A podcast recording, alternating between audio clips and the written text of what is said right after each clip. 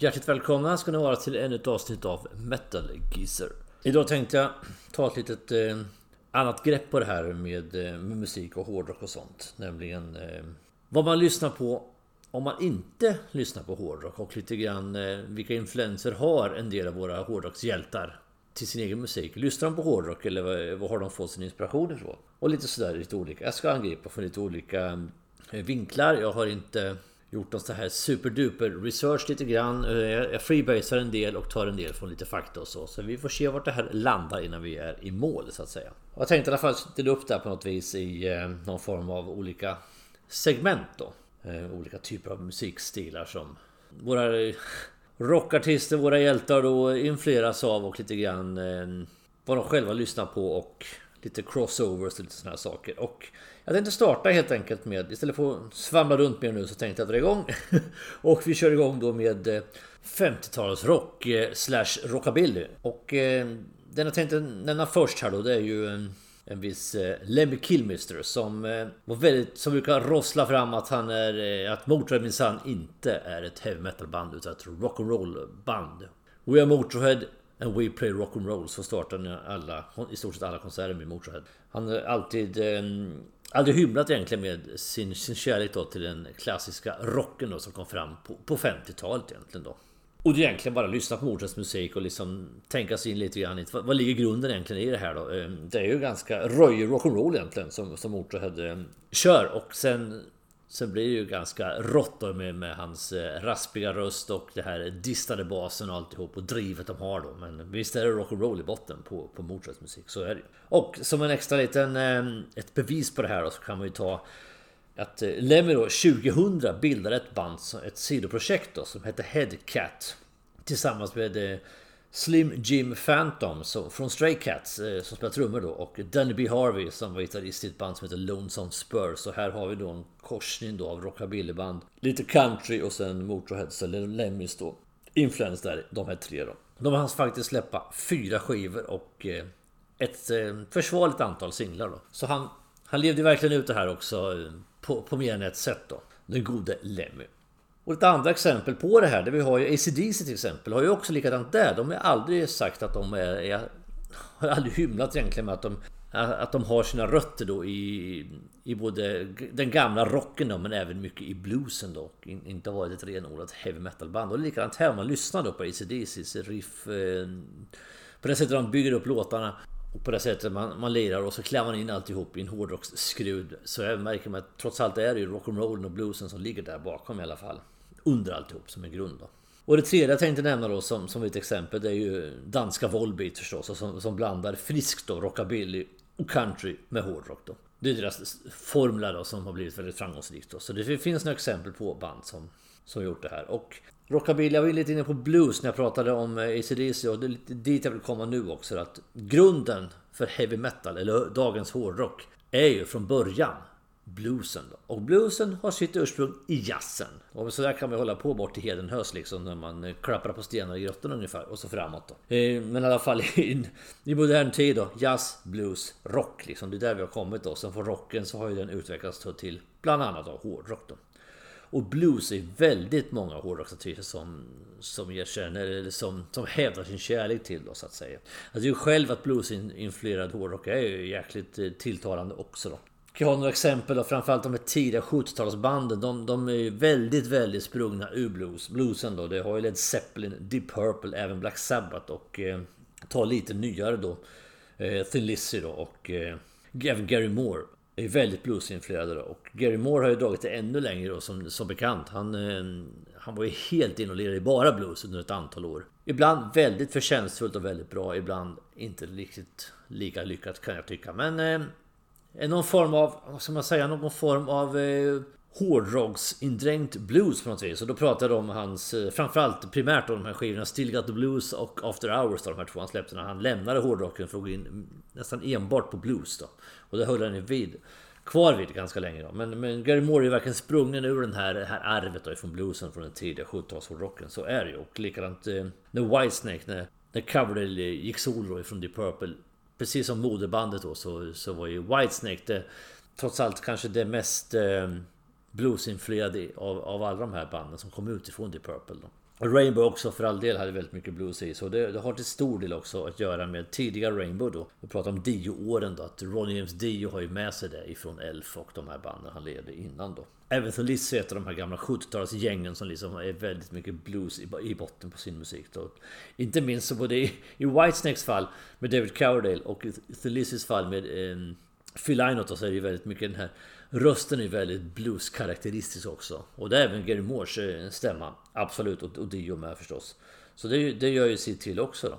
Likadant lite nyare artist som eh, John Norum då till exempel. Även han är väldigt inspirerad av den här Tidigare då i och med att han, han är uppväxt då också med eh, det här, hans stora förebilder UFO och Othin Liss och de här. Så han har ju också med sig bluesen mycket, vilket också märks i både sättet han spelar gitarr och sättet, eh, ja de plattor han har släppt som solo då. Men som jag sa också när vi är inne och touchar på ACDC och rockabillyn här. Så ACDC är ett väldigt, väldigt bluesbaserat band. Och det, det, kan man ju höra på, i sättet de bygger upp sina låtar med, med riff och så.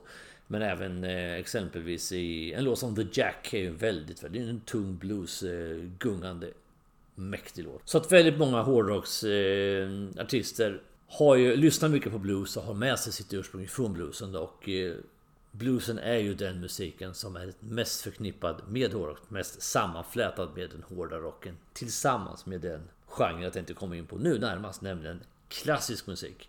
Jag brukar säga lite slarvigt sådär att eh, de här barockstjärnorna då som Mozart, Bach, Beethoven, Vivaldi och alla de här var ju dåtidens rockstjärnor egentligen. Och lite grann, jag är nog inte fel ute egentligen helt när man läser lite om eh, livet de levde och sådär. Det var nog den tidens rockstjärnor egentligen. Till stor del de här kompositörerna då. Och musiken i sig har väldigt mycket gemensamt med mycket hårdrock också. Och eh, för att ta liksom, framförallt många sådana här superduper fantomgitarrister har ju väldigt mycket liksom eh, förknippade väldigt tätt med den klassiska musiken då. För att namedroppa några stycken då, så Richie Blackmore, Randy Rhodes, Eddie Van Halen, Michael Schenker och givetvis eh, vår egen Yngwie Malmsteen då. Alla de här har ju väldigt, väldigt mycket klassiska skalor och slingor i sin musik och väldigt influerade där. Och framförallt Eddie Van Halen och Yngwie Malmsteen har ju den här Nicolas Paganini Violinisten då som en, en, väldigt stor förebild och det hörs också för Paganini var ju en jävel att spela i fiol helt enkelt. Det gick ju fort som satan och det är likadant när Van Halen och Yngwie spelar så det är väldigt mycket likhet liksom med det. Paganinis... Eh, jag är ingen expert på klassisk musik, långt ifrån. Men jag har förstått att just Nicolas Paganinis eh, olika verk är väldigt, väldigt svåra att, att, att, spela helt enkelt. Det är otroligt tekniskt liksom. Så, men Yngve och Van Halen är ju likadana i sitt gitarrspel så att eh, jag kan förstå deras inspiration då. Och Yngve har egentligen hela tiden levt, lirat sån här eh, typen av eh, barock hårdrock om man säger så. Barock and roll hade han till och med stycke som kallades för. Eh, som han har skrivit och eh, framförallt i sina tidiga eh, plattor så är han ju väldigt inspirerad och eh, Han har till och med skrivit en symfoni som han spelar tillsammans med The New Japan Philharmonic Orchestra och den heter så mycket som Concerto for Electric Guitar and Orchestra in E Flat Minor. Inte mer, inte mindre. Så heter den. Och den finns på skiva. Och det är imponerande verk av Yngve verkligen. Och det här är han inte ensam om att, att ha gjort. Eh, John Lord i The Purple har ju också skrivit hela symfonier då, som han har, de har framfört då både i Deep Purple då och på annat sätt. Bland annat finns det ju då en, en, en liveplatta då som han har gjort tillsammans med um, The Royal Philharmonic Orchestra i London då i, inspelad i Royal Albert Hall 1969 då med Deep Purple. Så att eh, Ja, John Lord var ju också ett sånt här geni som kunde, kunde korsbefrukta klassisk musik med den hårda rocken då. På ett väldigt förtjänstfullt sätt. Så att som sagt, klassisk musik hänger väl ihop med, med hårdrocken på väldigt, väldigt många sätt. Och likaså tar man klassiska stycken och gör om dem då till till hårdrock så blir det ju jävligt bra. Som Pat Travers, eh, den här gamla blues-snubben från Kanada då, Han har ju gjort en väldigt bra version av Beethovens femma då på, på, en, på plattan Black Pearl då, som, som heter The Fifth helt enkelt. Och den, den är väldigt, väldigt bra. Och eh, ett mer känt exempel kanske det är ju givetvis då när Rainbow gjorde eh, Beethovens nya då, Difficult to Cure på, på, på plattan Difficult to Cure för övrigt. Hepp 1981.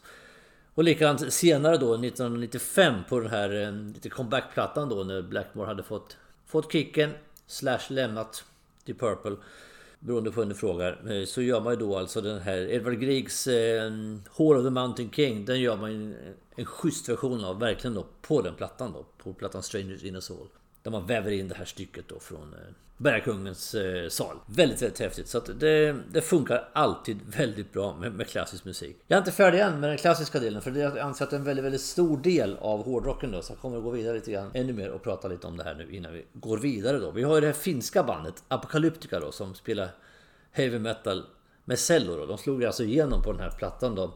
Plays Metallica by Four Cellos 1996 då. Där man, man kör väldigt mycket instrumentalt och det, det blir ju väldigt fräckt den här mixen då. Men man har med åren då vävt in lite mer. Man har numera en trummis med i sin till exempel då.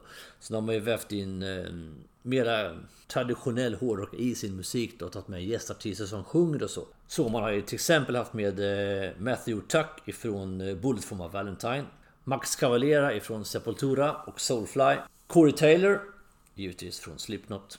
Tilly Lindemann, lika givetvis ifrån Rammstein och Lisa Hale ifrån Hailstorm.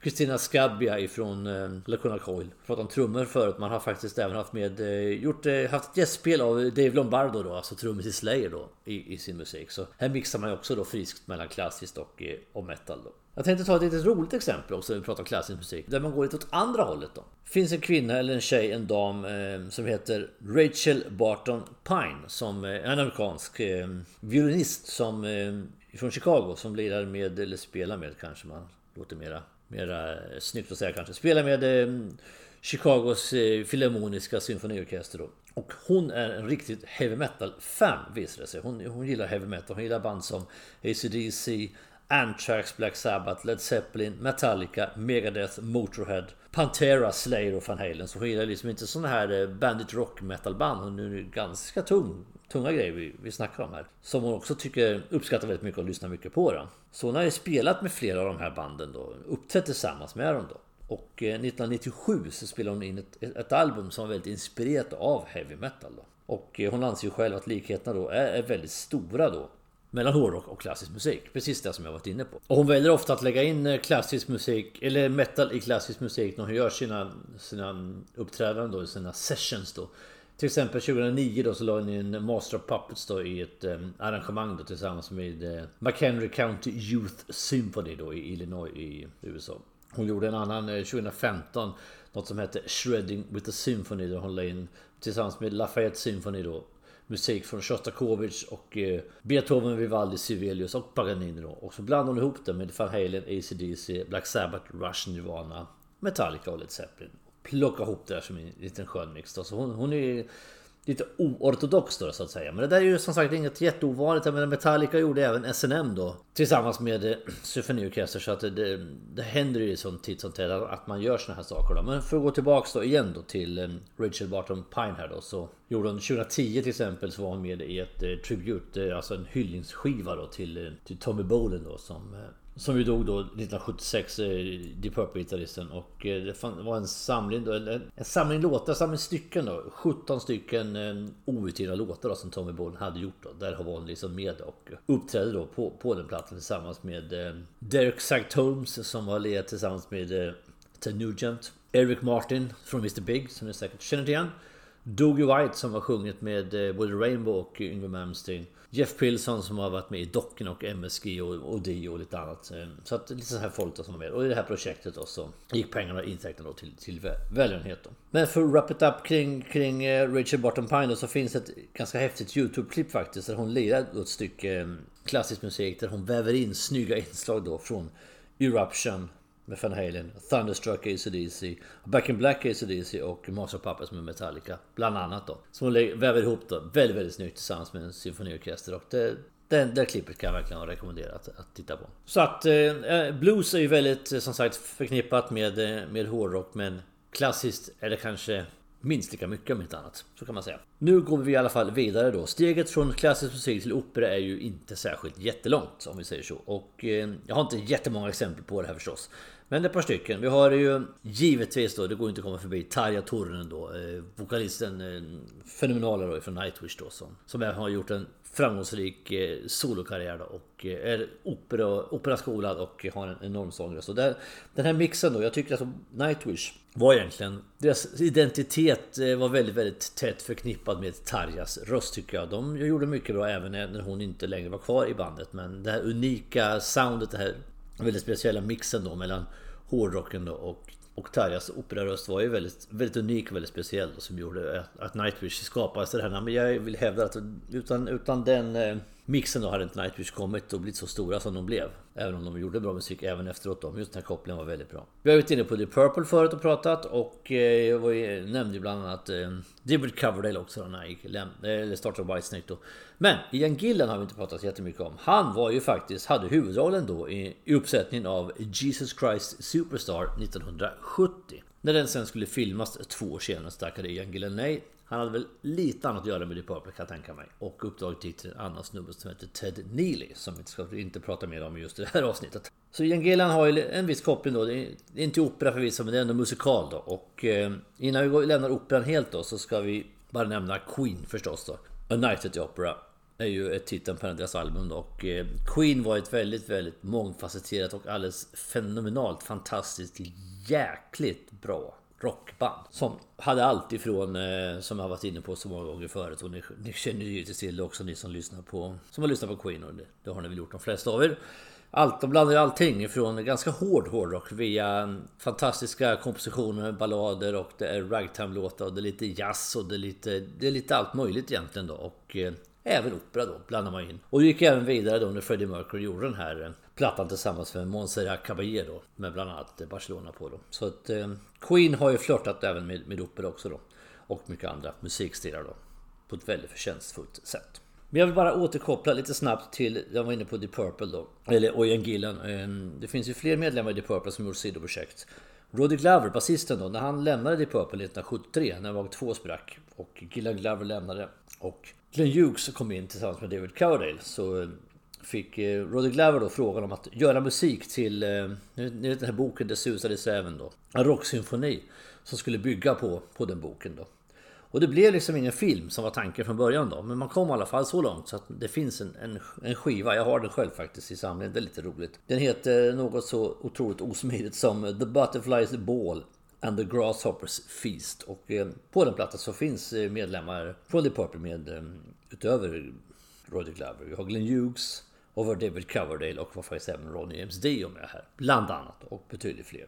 Och 1988 så gjorde även, mitt i brinnande återföreningen då av The Purple så gjorde ju Roddy Glover och Ian Gillan en, en, en platta ihop också då. Ett sidoprojekt så att säga som hette Accidentally On Purpose och där har vi väldigt mycket mixade musikstilar. Det är någon hårdrocks Deep The Purple-grej eh, också här och där men det är väldigt, väldigt mixat. Men det är en väldigt intressant och bra skiva. Tycker jag. Så att ehm, de utforskar verkligen sina musikaliska preferenser de här gubbarna. Och de har ju givetvis både resurser och tid och pengar att göra det då. Självfallet. The Hughes till exempel är ju väldigt soul-influerad då. Så han har ju gjort mycket sådana eskapader ute i, i den delen av musik eh, trädet det musikaliska trädet. Och eh, Ian Gillan då, för att återgå till honom en gång till då. Hans första soloplatta när han lämnade Purple var ju väldigt mycket jazz, influerad jazzrock egentligen innan han bildade bandet Gillan då. Under, under epitetet Ian Gillan Band var det väldigt mycket jazz och fusion rock egentligen innan man gick in på mera hårdrock då när han bildade Gillan istället då. Och för att ta en till ifrån eh, The Purple. The Purple är ett av mina absoluta favoritband inom alla tider och kanske därför jag snör i lite extra mycket på dem då. Men vi har ju Richie Blackmore då, som detta unikum i hårdrocksvärlden egentligen på många sätt och vis. Som, eh, som jag varit inne på förut då. Väldigt influerad av klassisk musik också och ett veritabelt musikgeni självfallet då. Men han har ju även i min värld, i mitt tycke varit ute på eh, väldigt eh, mycket musikaliska vilovägar då. Eh, jag tänker närmast på Blackmore's Night givetvis då. Eh, jag ska än en gång, jag har ju rackat ner på det kanske så det räcker snart. Men eh, kvaliteten i det de gör i den typen av musik ska jag ju självklart inte ifrågasätta. Och gitarrspelet som han har då i, i musiken är ju än en gång untouchable självfallet då. Men sen eh, kan jag ju ifrågasätta väldigt mycket karriärsdraget att göra det här. Men kanske än en gång då. Han har tid, pengar, lust och resurser. Han gör väl lite vad han vill då egentligen, Richard Blackmore. Han har ofta varit en sån filur då, konstnärssjäl. Nu är det som bestämmer sig för att okej, okay, min Stratocaster, nu hänger upp den på väggen. Vi tar av oss uh, The Man in Black, vi byter eh, kläder helt enkelt och gör så här. Vi tar på oss en narrhatt. Vi tar på oss medeltida eh, dräkt. Vi tar på oss ett par jäkligt käcka näbbskor. Vi tar ner lutan från nyss nämnda vägg istället. Placerar den strax under hakan, åker ut på brittiska slott och lirar medeltida musik under ganska många år innan han då återförenar Rainbow då, vilket ju också kanske var ett antal år för sent. Om man ska vara helt ärlig.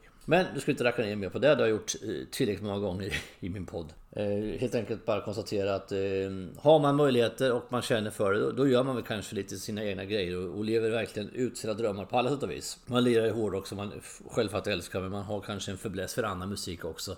Och har man chansen och möjligheten, då passar man på att testa det också. Då. Vi har lite kvar innan vi ska avsluta alltihop det här. Men jag tänkte prata om lite kort bara om lite crossovers projekt då, liksom när man, när man blandar och man jobbar ihop. Och det tyder väl också på att man är, att man är lite vidsynt och intresserad av andra musikgenrer då än sin egen. Och eh, exempelvis att jag inte ta kanske alltså jag tänkte fokusera egentligen på ett band i det här fallet, det här lilla kortare segmentet då. Det är holländska Within Temptation, det här fantastiska som jag tycker då, goth metal bandet då. Som har gjort väldigt mycket, de är liksom på något sätt eh, ledande i den här genren att ta in gästartister känns det som på något sätt. De har exempelvis då eh, jobbat tillsammans med en, en snubbe som, eh, ursäkta mitt uttal, jag är inte jättehemma i den här världen då, men eh, rapparen Exhibit på um, plattan Hydra. Och likadant där, han jobb, eh, har gjort låt tillsammans med Dave Pirner då ifrån Soul Asylum då, alternativ rockbandet. Även eh, en annan snubbe, så nu måste jag faktiskt läsa lite till för han heter så mycket som Jasper Stojerlink, en flamländsk gitarrist då, som, som är med på plattan Resist och spelar. Och den musiken som han spelar normalt sett är ju milsvid från Within Temptation. Då. Så det går att göra snygga crossovers, verkligen liksom. Och eh, vi har ju fler exempel på det egentligen med eh, jag sa att jag bara skulle fokusera på Identitation var det inte riktigt helt sant då. För det finns ett par till, jag tänkte ta det snabbt. Linkin Park, det här nu metal bandet då. Gjorde ju musik tillsammans med rapparen eh, Jay-Z.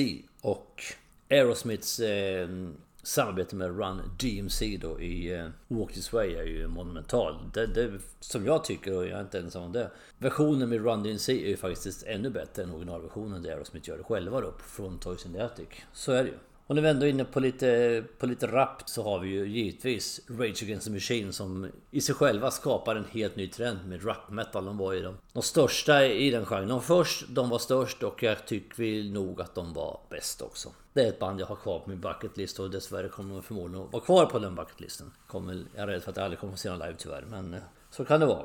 Men alla såna här crossover-samarbeten blir ju inte alltid jätte, jättebra. Jag kan inte låta bli liksom att nämna igen då Metallicas samarbete med Lou Reed på plattan Lulu. Det måste vara ett av de största magplasken som hårdrockare någonsin har, eh, har skådat och en av de värsta dikeskörningarna. Så alltså, det är en veritabel katastrof. Jag vet inte riktigt vad de tänkte med och hur de tänkte liksom överhuvudtaget där. Så att det inte alltid blir sådär jättebra kan man ju konstatera. Dessbättre, de har ju ett exempel. Jag ska ju sluta vara enbart elak på Metallica. När man gör en låt tillsammans med Marian Faithful så blir det ju desto häftigare i och för sig då. The Memory Remains från Reload är ju den plattans bästa låt. Skulle jag vilja påstå. Nåväl mina vänner, vi tar och går vidare. Nu lämnar vi helt hårdrockens eh, domäner en stund och går in lite på låtskrivare-genier. Alltså, så, även om man är, man är en riktig hårdrocks... Eh, en riktig metalhead som jag nog själv vill påstå att det är och många som lyssnar på den här podden säkerligen också är.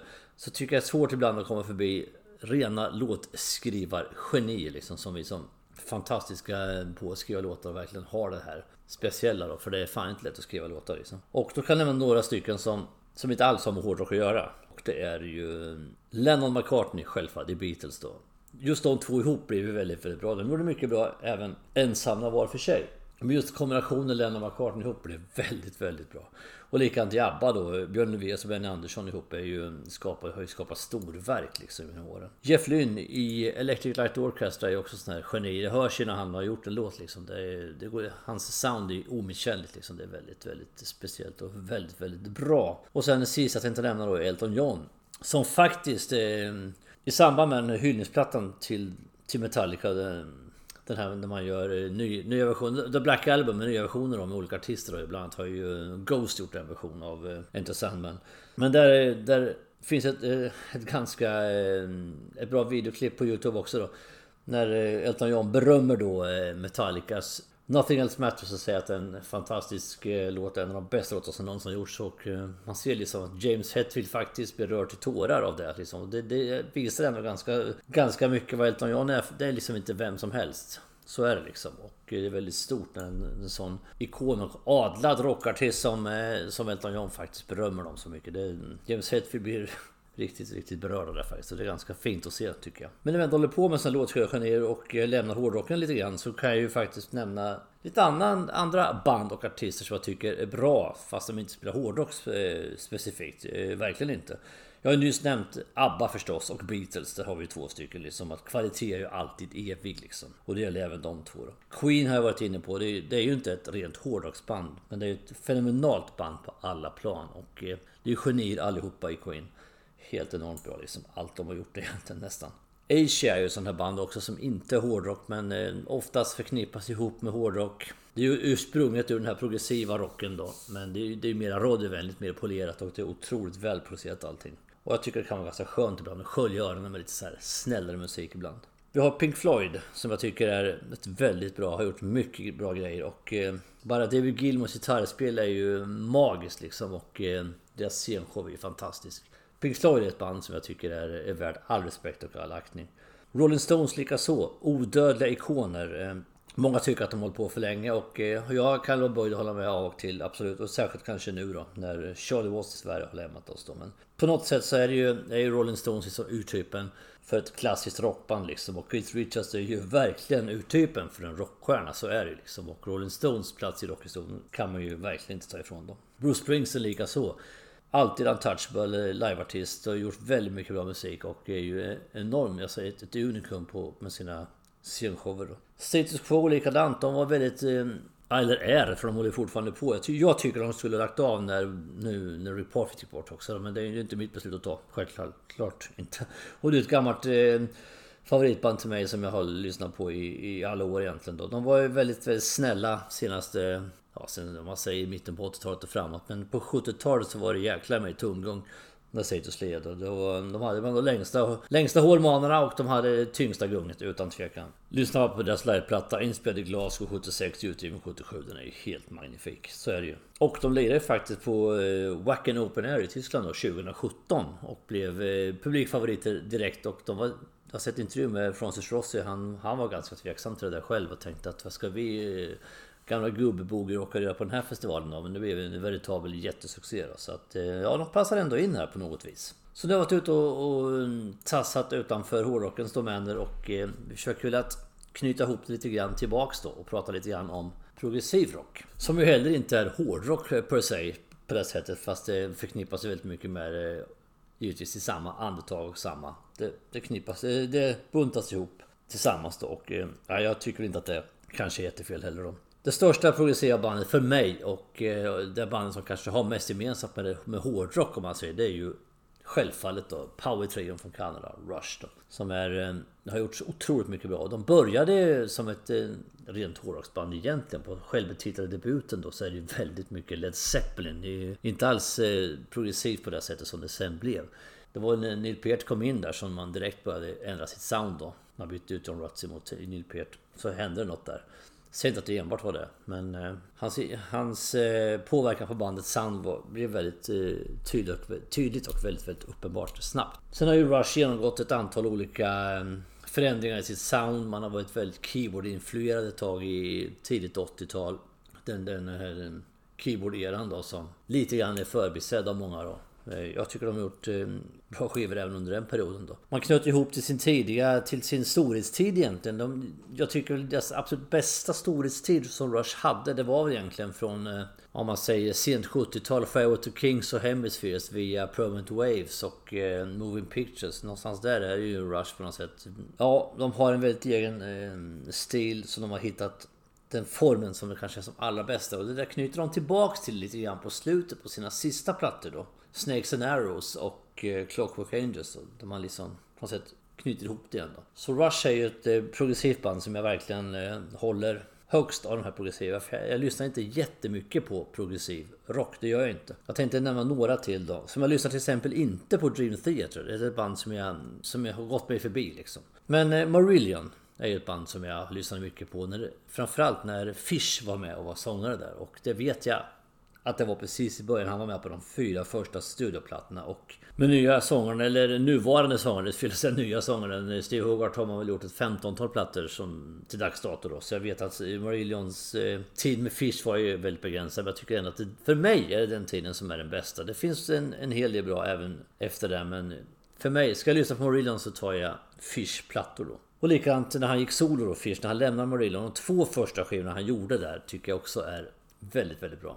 Och just den här eran med Fish är ju väldigt influerad av Genesis då. Och även Genesis är ett band som jag lyssnar en del på. Eh, de, de här 70-talsplattorna med Genesis har jag, tycker jag väl är... Eh, det blir för mycket, det blir för invecklat, det blir för, eh, för progressivt i brist på bättre ord. Jag sitter här och nu. Och det gäller egentligen även Yes då som var, tycker jag, de gick lite over the top på 70-talet. Det är väldigt mycket. Jag kan förstå den här reaktionen som punkbanden kom med på 70-talets andra halva mot de här svepande stora långa kompositionerna som de här banden stod för då. Däremot kan jag ju gilla Genesis och Yes när man gjorde om sitt sound lite. Och blev lite modernare, det gjorde lite, hur man ska uttrycka det då. Lite mera mm, lättillgänglig musik fast det fortfarande är progressivt i botten då så är ju kompositionerna mera lättillgängliga och eh, då fastnar väl jag mera för, för de två banden då. Och för att knyta ihop det här då. Jag tänker på Iron Maiden då som ju har gjort genomgått en, en förändring i sin musik. Från att vara lite nästan lite punka i, i början då under Paul Diano-åren då till att bli en, ett enormt fantastiskt bra New Wave och British Heavy Metal band och stilbilderna på många sätt och vis så har de ju mer och mer blivit progressiva de också. De gör ju låtar som är långa kompositioner. Det är sällan låtarna ligger på, med några få undantag, så ligger låtarna på 7-8 minuter och längre då. Och när man läser intervjuer med Dickinson och Harris så är det inte jätteförvånande egentligen för att eh, de stora influenserna som, som de har haft då, förutom de här klassiska 70-talsbanden som, eh, som är fundamentet för så otroligt mycket liksom. Eh, Zeppelin, Sabbath, Deep Purple, Uriah Heep så är de progressiva banden som, som de lyssnat väldigt mycket på. Steve Harris och Bruce Dickinson och de övriga då.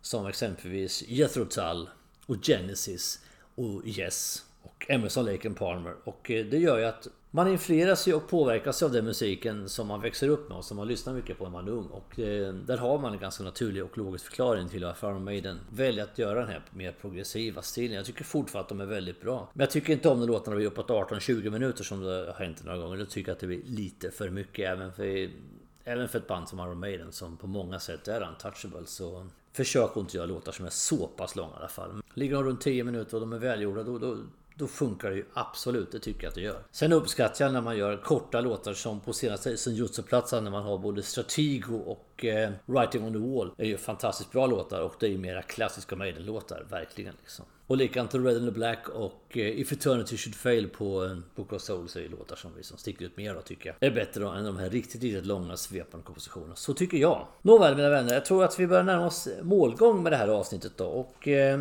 jag hoppas att ni tycker att det har varit lite, lite intressant och lite givande att eh, försöka lyssna på lite annat utanför den snäva hårdrocken då. Hårdrocken är ju ändå den musiken som man lever med, det är den musiken som man har närmast hjärtat, det är den musiken som är bäst och jag vill nog påstå att Både min skivsamling och min musikkonsumtion ligger nog på eh, 80-90% hårdrock. Men sen kommer det en del av det här andra in ibland då. Och eh, jag tycker inte man ska eh, utestänga sån musik helt och hållet då. Och mycket av det som jag pratat om är ju, tangerar ju också hårdrocken då. Jag kunde, jag kunde ju nämna fler sådana artister som, som inte är helt jättelångt ifrån hårdrock utan att vara det helt och hållet. Som exempelvis Meat Loaf. Eller ZZ Top för den delen som ju faktiskt eh, de facto inte är ett hårdrocksband. Så att, eh, så är det ju. Men med det sagt då mina vänner så tänkte jag i alla fall att vi skulle gå in på jag har valt ut fem stycken schyssta låtar helt enkelt som inte är hårdrock. Svårare än så är det inte egentligen. Och eh, det är inte någon topp fem, de är som inte bättre än andra. Utan det är bara fem stycken exempel på schyssta låtar som jag tycker man kan ta med sig härifrån. Det här avsnittet som inte annat. Det första jag tänkte ta är Comfortably Numb med eh, Pink Floyd ifrån The Wall. Och The Wall är ju en konceptplatta, en, en hel berättelse och Roddy Waters stora upplevelser då med sin uppväxt och allt det här som ni känner till. Så man kanske inte ska lyfta ut en låt ifrån hela den här stora eh, rockberättelsen då. Men jag väljer ändå att göra det och det finns ju många bra låtar och eh, jag väljer Comfortable Numb för att jag tycker det är en väldigt, väldigt bra låt förstås med skön känsla, skön stämning och ett oerhört bra gitarrsolo av David Gilmore. Mycket bra låt. Nästa är en gammal eh, Stones-låt. Det finns ju hur många som helst. Det är ett band som hållit på sedan 1962. Så finns ju ganska mycket att välja på. Men jag väljer en av deras stora klassiker egentligen. Honky Tonk Women. Eh, det här Charlie Watts eh, Tronspel är det ju helt magiskt magnifikt. Eh, det här drivet han får till i den låten då. Och man känner liksom igen den så fort man hör den. Liksom, ja, här är låten liksom. Och ja, det, det, det, är en klassiker helt enkelt med, allt, med allting vad det vill säga. Så att den, den vill jag nämna och lyfta fram också av alla låtar som Rolling Stones har gjort. Springsteen likaså har gjort väldigt mycket bra. Jag tycker Springsteen kanske var som allra bäst på plattan The River. Jag tycker det är hans bästa skiva. Tycker jag fortfarande fast han har gjort så mycket bra plattor både innan och efter. Och där, ja, vad ska man välja för låt på, på The River då? Ja, jag valde faktiskt Sherry Darling. Jag tycker det är en bra eh, Royal-låt som... Eh, det tillhör inte en av de här största hittarna från den skivan. Men bra låt med bra driv och skön refräng. En låt man blir på bra humör av helt enkelt. Jag tycker den är bra. Förstås. Den vore inte med här annars på listan förstås. Status Quo måste jag ha med eh, känner jag och då väljer jag en låt ifrån Blue For You som var den första Status Quo-plattan jag köpte då. 11 år ung i nådens år 1976 och jag har valt första låten på den skivan som var den första riktiga den låt jag först fastnade för med Status Quo. Is there a better way? Enormt bra låt med en snygg, mycket minnesvärd refräng och ett väldigt bra gitarrsolo. Här är Status Quo på topp tycker jag i mellan 1972 och 1977. De fem åren där så spottar de ur sig bara klassiska plattor som kröns av den här dubbel-liven som jag pratade om förut här. Bara bra skivor hela vägen där. Tungt, lite skitigt, röjigt och eh, väldigt, väldigt tilltalande. Sista låten jag tänkte ta är en helt annan typ av låt. Det är en låt med Electric Light Orchestra och nu pratar vi popmusik egentligen. Och jag har valt låten So Serious från plattan Balance of Power 1986. Jag kunde tagit många klassiska tidigare från A New World Record, Out of the Blue och de här. Men just So Serious, jag vet inte. Det liksom symboliserar väldigt mycket Jeff Lynns eh, sätt att skriva musik tycker jag. Det är catchigt och minnesvärt och väldigt, väldigt sådär eh, Trallvänligt medryckande på många sätt och vis och eh, en jävligt bra refräng. Och med det sagt mina vänner så är vi i mål med det här avsnittet som har varit lite annorlunda då eftersom jag har varit lite utanför eh, hårdrockens domäner av och till. Men jag har ju hela tiden hållit mig inom det ändå på något sätt eftersom vi pratat om artister och eh, musikernas förhållande till andra musikgenrer då så att säga. Men hela tiden finns ju hårdrocken närmast hjärtat. Det är den musiken vi lever och andas. Så är det ju. Nåväl, med det sagt så är vi i mål med det här avsnittet. Jag hoppas som sagt att ni har haft eh, nytta och nöje och eh, behållning av det. Vi får se vad nästa avsnitt kommer att handla om. Det vet jag inte här och nu. Det vet jag där och då. Men tills vi hörs igen så gör vi som vi alltid gör. Vi fortsätter att stava med det hårda alfabetet. Denna gång med ett inslag av lite extra många mjuka vokaler. Tack och hej!